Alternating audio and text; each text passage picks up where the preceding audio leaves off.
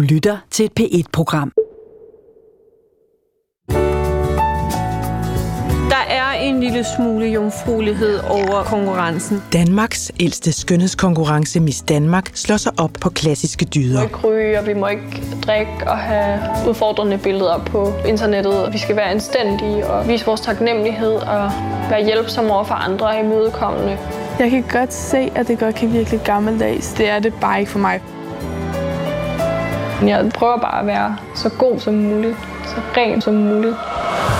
Men bag den smukke, jomfruelige og anstændige facade, som vi så og hørte om i tv-programmet Miss Perfect, fortæller flere tidligere deltagere, at der gemmer sig en verden af social kontrol og trusler fra konkurrencens direktør, Lisa Lenz. Hun siger hele tiden, alt havner hos mig til sidst. Jeg har ører og øjne over det hele. Den kontrakt, som hun har på os, den kan styre os rigtig meget. En liste af krav, der er bundet sammen i en kontrakt, som flere eksperter vurderer til at være ulovlig. Man holder nogle unge piger, som er uerfarne, fast i så tæt en skruestik på et så spinkelt grundlag. Du lytter til fire afsnit af P1 Dokumentars podcast Skønhedskontrakten. Jeg hedder Gry Hoffmann. Odense 168 km. Min kollega Mille Ørsted og jeg har talt med rigtig mange helt unge kvinder rundt i hele Danmark, der fortæller om den danske konkurrence Miss Danmark. Og undervejs i researchen går det op for os, at unge kvinder bliver sendt til udenlandske konkurrencer, som ifølge deltagerne byder på nedbrydende forhold. Om 400 meter tag et blødt sving til højre af Niels på Salé. Til højre? Eller hvad? Vi er nu kommet til Odense for at møde en tidligere Miss Danmark-deltager, der af Miss Danmark-organisationen blev sendt til en skønhedskonkurrence i Kina. Er jeg spændt på, hvad hun har at sige? Ja, jeg er også spændt på at se, om hun har noget øh, dokumentation for det.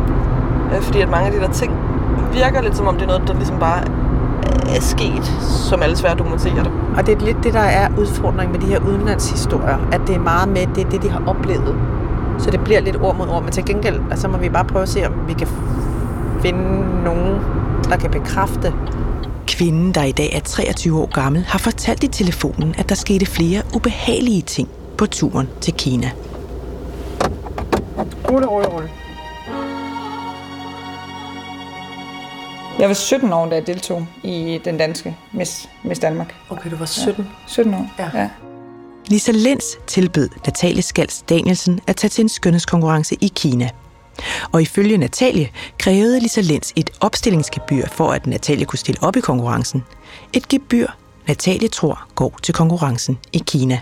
Øh, hun kontakter mig to år efter, øh, og spørger, om jeg vil deltage i en udlandskonkurrence. Øh, og her der har jeg egentlig ikke så meget kendskab til de udlandske konkurrencer, og jeg vidste egentlig ikke dengang, hvor mange der var. Øh, og øh, hun forklarer mig så, at det er en konkurrence i Kina, hvor hun mener, at jeg har ekstremt gode chancer, fordi de godt kan lide høje piger i Kina. Natalie siger ja tak og betaler for rejsen, men fortæller, at allerede inden afrejse bliver hun advaret mod at tage afsted af en kvinde. En kvinde, Lisa Lenz, også havde sendt til en skønhedskonkurrence i Kina. Hun starter med at ønske mig tillykke, og, øh, og så skriver hun til mig, at øh, hun håber, at jeg, jeg tænker mig om, og, og så skriver hun til mig, at hun vil selvfølgelig ikke øh, skabe splid, og hun i hvert fald ikke snakker med Lisa Lenz mere, blandt andet på grund af økonomiske øh, årsager. Men hvad sagde hun? Sagde hun ikke noget om konkurrencen, eller sagde hun kun noget med, at, at hun var kommet i konflikt med Lisa? Hun sagde, at, øh, at der skete nogle ting nede i Kina, som, som, øh, som gjorde, at vi skulle sørge for at passe på os selv, og jeg skulle holde mig tæt til de andre piger. Øh, jeg tror faktisk, at jeg snakker kort med Lisa om det, og så øh, fortæller Lisa mig, ja, men der er rigtig mange piger, som der får den der øh, attitude, så snart de ikke vinder en konkurrence, og at at det var uprofessionelt at snakke om økonomi med andre. Natalie stoler på Lisa Lenses forklaring og tager sted trods advarslen. Men allerede kort efter, at hun er landet i Kina, får Natalie Skals Danielsen en ubehagelig fornemmelse. Lige pludselig så kommer der øh, det her, øh, de her folk over til os med sådan nogle lille i veste på, som siger, at det er dem, som der har ansvaret for os, og vi skal starte med at udlevere vores pas og vores ID og vores penge. Øh, spørger hvorfor? Altså, okay. Ja. Vi spørger hvorfor, og de siger, at det er sikkerhedsmæssige årsager, og at vi nu bliver transporteret øh, sammen i en bus, over på det hotel, som vi skal være på. Og allerede der informerer de os første, i første omgang om, at der er absolut ingen udgangstilladelse overhovedet på det hotel. Det hele det virkede bare allerede der sådan rimelig um, uprofessionelt. Hvorfor var der ikke udgangspunkt? Altså, må de ikke, I måtte ikke gå ud selv. Hvorfor forklarede de grunden til det? De sagde, at det var øhm, på grund af frygt for kidnapning. Her sidder 19-årige Natalia Danielsen 7.000 km hjemmefra uden pas og penge og med udgangsforbud fra hotellet. Hvad er det, der har afholdt dig fra en hel måned ikke bare at tage dine gode ting og gå?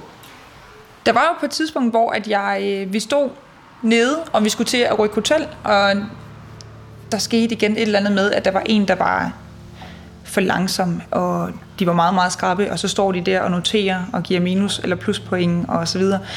Og der kan jeg huske, at jeg bliver så mega sur, for jeg vidste, at hun havde nogle problemer øh, derhjemme med hendes familie, som gjorde, at hun havde det ekstra svært. Og der kan jeg huske, at jeg simpelthen siger, jeg vil gerne have udleveret mit pas, fordi jeg gider ikke at deltage længere. Hvor at de så bare griner af mig og siger, at det kan du få efter konkurrencen. De umyndiggør os fuldstændig. Og den ifølge Natalie umyndiggørende behandling fortsætter allerede den næste dag. Der blev vi bedt om at øh, møde nede i sådan en stor øh, festsal, eller sådan et festlokale, hvor der var sådan en scene. Øh, og jeg kan huske, at vi alle sammen vi skulle gøre os pæne, og vi, skulle, øh, vi fik at vide, at det var sådan et sam, samrystningsarrangement. Øh, men vi blev simpelthen placeret på, på stole hele vejen rundt om den her scene her, og så blev vi kaldt op en og en på den her øh, badevægt og med målebånd og det hele, og så blev det ellers råbt op, hvor høj man var, og hvor tynd man, eller hvor høj man var, og hvilke mål man havde, og hvad ens vægt var. Hvad synes du om det? Det var skide ubehageligt. Hvorfor? Jamen, øh, egentlig ikke så meget, fordi jeg var bange for, hvad andre de tænkte om, hvad jeg vejede. For det, allerede i starten der, der var jeg jo meget ligeglad. Der tænkte jeg, jamen det er fint nok, altså. Jeg synes jo ikke, at jeg ser. Men jeg tror mere, det var den der, når man, når man kiggede rundt på alle de andre piger, og lagde mærke til, at der var nogen, der sad og snakkede i krone. Det var der, den begyndte at blive rigtig ubehagelig, fordi det var der, det gik op for mig, okay, der er nogen, der går op i det her. De offentlige vejninger fortsætter ifølge Natalie resten af opholdet, og hun husker, at de ikke selv måtte bestemme hvad og hvornår de kunne spise. Altså, hvad fik I at spise? Til øh, morgenmad, der øh, fik vi det at spise, som vi kunne nå at spise. Hvis vi var heldige, så havde vi et kvarter til at spise. Måske 10 minutter, men, øh, men det, var, øh, det var nede på hotellet, og det var egentlig rimelig godt, det mad, vi fik der. Vi var øh, ude fra klokken 7-8 om morgenen ind til klokken 11 til 1 om natten. Arbejdsdagen var lang, men frokosten kunne ifølge Natalie slet ikke dække behovet. De fik enten en KFC-burger til 20 kroner, eller et stykke frugt og en flaske vand. Altså fik I kun et stykke frugt til Ja. frokost? Ja, et banan, eller en, en banan eller et æble fik vi. Seriøst? Ja. Hvad fik I til aftensmad? Hvornår fik I det? Det fik vi øh, i bussen på vej hjem, og ellers så fik vi det, hvis vi skulle videre fra det ene sted til det andet, enten omkring klokken 6, eller så omkring klokken de der 11 stykker om aftenen. Var du ikke sulten? Jo, helt vildt. Helt vildt. Øh, men vi begyndte jo så også på, at øh, for eksempel fra morgenmaden af, og det virker jo sådan helt sølle at gøre, men simpelthen at tage noget mad og stoppe ned i taskerne. Altså at gemme det op på hotelværelset, skynde sig op, og så risikerer jeg, ikke- altså vi risikerer jo at komme for sent til bussen, og de står med deres, de står, står simpelthen med så, sådan nogle øh, checklister og noterer, øh, Miss Danmark, det er det, det. Altså simpelthen, om du er opført dårligt, om du kommer for sent, om du går over en hel dag. Og, og, og kunne du så selv, var I et sted, hvor du selv kunne købe noget ordentligt mad, eller noget mad bare? Øhm, nogle af gangene, der fik vi frikvarter, hvor er det der, hvor vi var, så kunne vi få lov til at gå ud, og jeg tror aldrig nogensinde, jeg har set så mange mennesker splitte op så hurtigt for at gå ud og finde et eller andet at spise. Undervejs i det månedlange forløb får Natalie fornemmelsen af, at hun bare er en brik i et spil, der handler om mere end bare en skønhedskonkurrence. Vi blev jo bildet ind, at nu, skulle I til den her, nu skal I endelig til den her fest her, som I altså har gået og ventet på, hvor at I endelig kan blive sluppet fri. Øh, og så får vi at vide, at I skal gøre rigtig, rigtig pæne, og I skal style jer. Og så når vi kommer ned, så står der øh, nogle rigtig fine øh, mænd, som vi ikke kender noget til, og nogle rigtig, rigtig fine biler. Og så skal vi ud og spise til bords med øh, simpelthen små, små grupper af os piger med, med de her fremmede mennesker, men som vi ikke kender noget til. Og lige så snart vi var færdige med at spise, så blev vi kørt tilbage på hotellet, og det var det. Så I skulle simpelthen være sådan nogle Selskabs øh, selskabsdamer? Ja. ja. Hvis du lige sådan hurtigt kan bare sætte nogle ord på, hvordan du synes, det var at være dernede, så helt kort. Jeg synes, at det var... Øh, det var meget grænseoverskridende. Det var psykisk grænseoverskridende for mig. Altså, og det var... Øh, hvad, hvad skal man sige? Det var... Det var øh, jamen, jeg blev jo bare...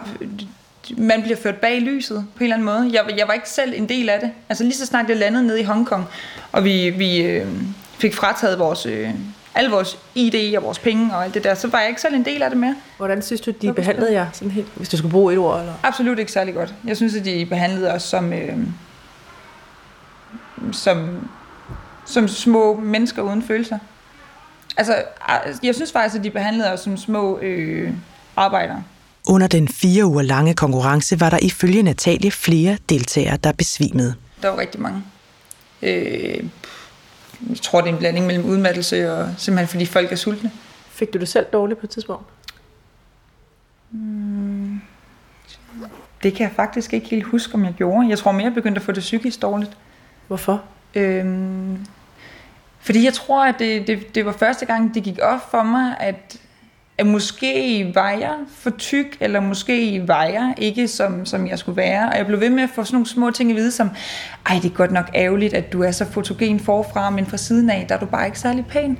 Og hvor man bare tænker, hvor bliver man nedbrudt? Jo længere tid, altså jo, jo flere dage inden igennem den her måned her, at, at jeg opholdt mig i den her verden her, jo mere, jo mere kunne jeg bare se, hvor, hvor usundt det hele var. Og her vil jeg bare lige indskyde, at Natalie hun er 1,85 cm høj og vejer 67 kg. Hun har mandelformede brune øjne og et hvidt, bredt smil, samlet om en fuldstændig perfekt næse. Så når en kvinde som hende begynder at føle sig tyk, så får det mig til at tænke på, hvad det er, sådan et miljø overhovedet gør ved de her unge kvinder. Natalie fortæller, at den overdrevne fokus på vægt blev afgørende for en af deltagerne på finaleaftenen. Ej, fortæl. 5, 10 minutter ja. før hun skulle på scenen, der blev hun tilbageholdt, fordi at, øh, hun var blevet for tyk. Nej! Jo, og det fandt de ud af en måned efter, vi havde gået og arbejdet for dem faktisk. Jo. At øh, hun, havde, øh, hun havde taget på, og de syntes ikke, hun var egnet til at gå på scenen. Så alt det, som, som Miss England faktisk var kommet derned for, det øh, kunne hun jo ikke rigtig bruge til noget, for det var jo selve finaleshowet, som vi alle sammen vi havde gået og arbejdet os op til. Og så altså vidderligt 10 minutter før vi skal ud på scenen, så holder de hende tilbage og siger, du skal ikke ud på scenen. Det passer ikke. Det er rigtigt. Og hun græd, og hun græd, og hun græd. Og jeg var, jeg var jo mega sur og mega frustreret, for jeg var sådan lidt, hvordan... Der var en anden pige, der gik og, igennem den måned her, hun havde gået og rullet vatkugler, og hun var simpelthen så en, en anorektisk tynd, så vi alle sammen, vi gik og sagde, jamen hvis hun ikke når at falde om... Altså, rullet vatkugler? Gik, hun gik og rullede vatkugler for at spise dem, øh, for at føle sig mæt.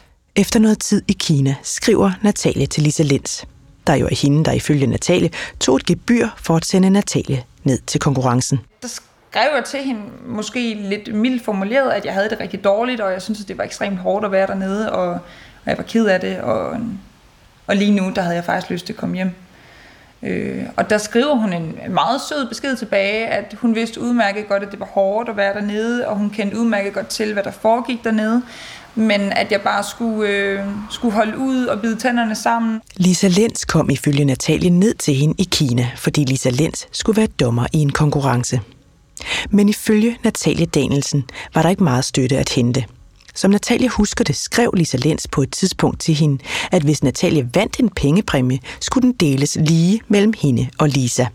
Altså 50 procent til hver. Da Natalie Skals Danielsen gjorde indsigelser, ændrede Lisa fordelingen til 70% til Natalie og 30% til Lisa. Og der gik det bare op for mig, okay, fint nok, det her, det, hun tror virkelig, virkelig, at jeg er dum. Hun, hun narer folk der, hvor hun kan. Det her er Natalies version af historien. De ting, der foregik i Kina, har hun ikke dokumentation for, da det jo foregik mundtligt. Beskederne til Lisa har hun ikke længere. Ej, hvor var det vildt. Går vi den rigtige vej? Ja, ja. ja. Er det fuldstændig vanvittigt, det der? Ej, altså, ej, den der beskrivelse, hun var virkelig god til at beskrive, at det der miljø, der bare nedbryder dem. Ej, hende der, der spiser vatklumper. Ja, hvis det med dig. Men altså, det er også fuldstændig vanvittigt at holde pigerne i gang fra kl. 7 om morgenen til kl. 1 om natten, og så give dem et stykke frugt og en flaske vand. Ej, men det er så vildt. Og så det der med, at de, at de, at de styrter ud for at få noget at spise, ikke? det lige før, at det er den, altså det her med det, det her lag, vi bevæger os ind i nu med de udenlandske konkurrencer, er jo sådan, det er jo den store historie, ikke? Vi har forelagt kritikken for den kinesiske konkurrence, men de har ikke svaret. Da vi kommer hjem, finder vi ud af, at den pige, der advarede Natalie, ikke havde været til den samme konkurrence i Kina. Så hun kan altså ikke bekræfte Natalies oplevelse. Så vi undersøger, om andre måske kan. Lisa Lenz har fået forelagt kritikken, men har ikke ønsket at stille op til interview. Hun skriver i en mail til P1 Dokumentar, at jeg var selv til stede i Kina, hvor Natalia fortalte om sin frustration. Måske har hun ikke fået afstemt sine forventninger ordentligt inden sin deltagelse i udlandet. Men det at konkurrere er hårdt arbejde. Hun skriver, at alle deltagere skal betale et opstillingsgebyr til Miss Danmark, når de bliver sendt til konkurrencer. Men at Miss Danmark kan ikke holdes ansvarlig for forløb i udenlandske konkurrencer. Og at deltagerne er indforstået med, at de rejser ud på egen hånd. Hun skriver en videre. Natalia har ikke været forpligtet over for Miss Danmark-organisationen, men har det på trods skrevet mange positive anmeldelser omkring hendes forløb. Det er beklageligt, at hun har skiftet mening, men det kan jo ske. Lise Lenz medsender et screenshot af et opslag på Facebook, hvor Natalia omtaler hendes Kinatur meget positivt. Natalies positive opslag undrer mig noget, så jeg ringer til hende.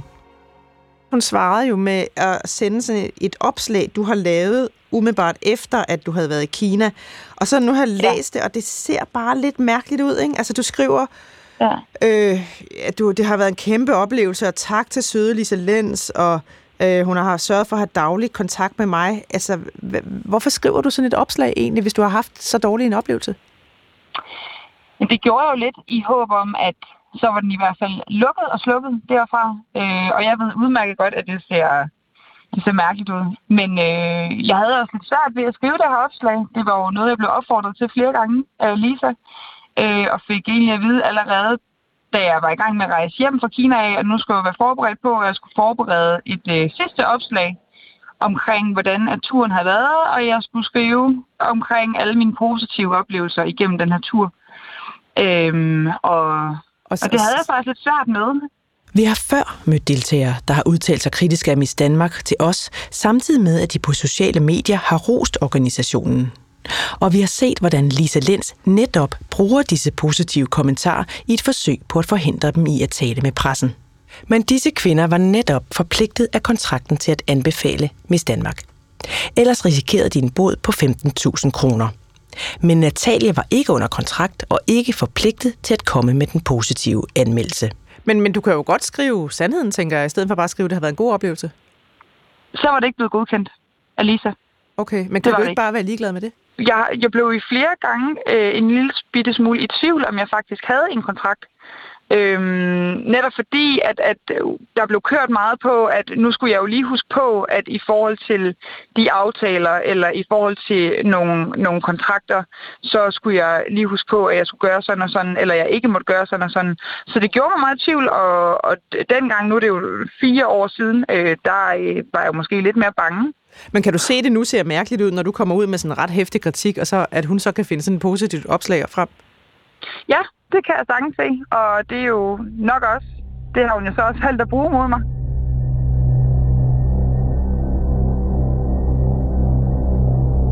Mens jeg skriver en mail til den kinesiske konkurrence for at høre, hvad de siger til Natalie Danielsens kritik af forholdene i Kina, kommer Mille hen til mit skrivebord.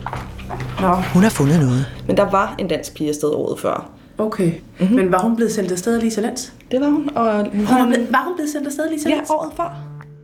Kvinden fortalte i detaljer, hvad hun havde oplevet. Hun ønsker dog ikke at stille op i dokumentaren, men vi må gerne referere fra vores interview med hende. Men hun bekræfter i hvert fald det her med kontrolvejninger og de her målinger offentligt. Men hun kan ikke bekræfte det med passet. Eller Nej. de tager deres pas. Nej, så den pige, vi har talt med, som ikke ønsker at være med, fordi hun vil lægge alt det her bag sig, hun fik ikke taget sit pas. Nej. Men til gengæld oplevede hun, at der var piger, der blev sendt hjem, fordi de var for tykke. Og hun bekræfter jo også det der med, at de også bliver brugt til en form for reklamepiger, eller sådan et Jamen, eller det der, andet, med, hvor man skal ud til sådan noget sportsevents eller receptioner og have noget specielt tøj på, og, og, og det brugte de faktisk en hel uge på. Ja, altså at være eventpiger. Ja. Ja, det var også den sag, de fortalte med, at de var ude og vinke på sådan en racerbane i mange, mange timer, Ja. ja. og til middag med nogle mænd, de ikke kendte. Ja. Deltageren synes, det var en forfærdelig oplevelse, men hun gav ikke Lisa Lenz besked om forholdene, og hun prøvede heller ikke at advare andre om at tage afsted. Jeg har fremlagt Natalies historie for Mia Bæk Lichtenstein, som er psykolog og lektor ved Klinisk Institut på SDU. Hun arbejder med usunde kropsidealer og forstyrret spisning i konkurrenceprægede miljøer. Hun ved altså, hvad det gør ved psyken at opholde sig i det miljø, som Natalie beskriver. Altså helt generelt, hvis ikke vi får opfyldt vores basale behov omkring øh, mad, drikke, hvile, ro, det gør jo, at hele vores system det bliver belastet og stresset. Øhm, det gør, at vi har ikke overskud til ret meget andet end at tænke på at få noget mad og få noget hvile. Vi får svært ved at koncentrere os, vi får svært ved at huske, vi bliver faktisk nemmere triste og nedtrykte, hvis vi går rundt og har været sultne i meget, meget lang tid. Øhm, det gør jo noget ved hele systemet. Men har det også betydning, at hun ikke har mulighed for ligesom at sige, det vil jeg ikke Ja, være med til? Det er bare nogle helt grundlæggende øhm, hvad skal man sige, nødvendigheder for, at vi trives som mennesker, det er, at vi har vores frihed, og vi har mulighed for at komme væk fra noget, som ikke er godt for os. Det er ikke sundt for os på den måde at være øhm, buret inde øh, i et miljø, som vi øh, har det rigtig, rigtig skidt i.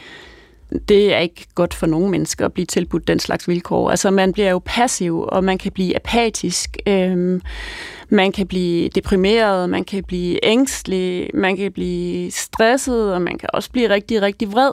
Mm. Hun fortæller som sådan noget med, at øh, de også blev brugt til at, at øhm, ja, være fyld eller damer til sådan nogle øh, middage med kinesiske mænd, hvor de bare Mm. sådan skulle sidde parvis med nogen, de overhovedet ikke kunne tale med. Mm. Hvad, er det sådan specielt usundt eller sundt?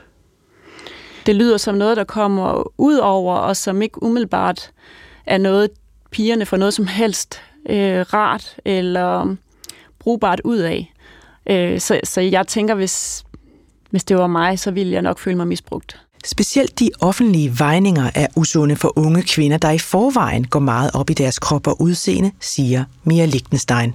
Øh, det kan skabe sådan en kropsutilfredshed og, øh, og en konkurrence om at være tyndest. Hvis det er den måde, det bliver brugt på, at det bliver sådan en parameter for, om, øh, om man nu ser godt nok ud, jamen, så er det klart, det vil påvirke deres spisning, og det kan selvfølgelig være en medvirkende faktor til at udvikle forstyrret spisning eller en decideret spiseforstyrrelse. Så den offentlige fokus på deltagernes vægt kan altså være med til at skubbe unge kvinder ud i spiseforstyrrelser. Kan du huske den deltager, Natalie fortalte om? Hende, der fik at vide, at hun var for tyk og ikke måtte gå på scenen. Jeg har været i kontakt med hende. Hun bekræfter, at hun blev nægtet at gå på scenen, og hun fortæller, at hun følte sig totalt ydmyget. Jeg har set hendes mål og vægt fra dengang. Hun var 1,75 cm høj og vejede 62 kilo. Hun har i dag tabt sig yderligere og fortæller, at hun lider af anoreksi. Den engelske deltager bekræfter i øvrigt også, at alle deltagere fik taget deres pas og ikke frit kunne forlade konkurrencen. Vi spørger også juraprofessor på CBS, Søren Sandfeldt Jacobsen, om hvordan han vurderer det, som de unge deltagere fortæller om skønhedskonkurrencer. Ja, altså det, det, det taler lidt igen ind, ind i, i hele den der, synes jeg, samlede opfattelse, man får af det forhold her. Og det, det er så måske åbenbart noget, der, der er internationalt. Det gør det jo kun værre, at vi har med en branche at gøre her, måske, som jo altså øh, nærmest tiltræder, altså tiltager sig en form for, for ejendomsret over de her piger, eller i hvert fald tror, de, de kan have en ejendomsret, og kan, og kan hvad skal man sige, begrænse deres, øh, både deres ytringer og deres handlinger, og der, der, hvad, hvad de gør, og hvad de gør, og hvad de tænker, og hvad de gør på nettet, at det kan de bare begrænse efter for godt befindende, altså pigerne er en form for vare i et stort modelspil. Jeg har forelagt både juristen og psykologens kritik af de kinesiske forhold til Lisa Lenz, men hun har ikke svaret på kritikken.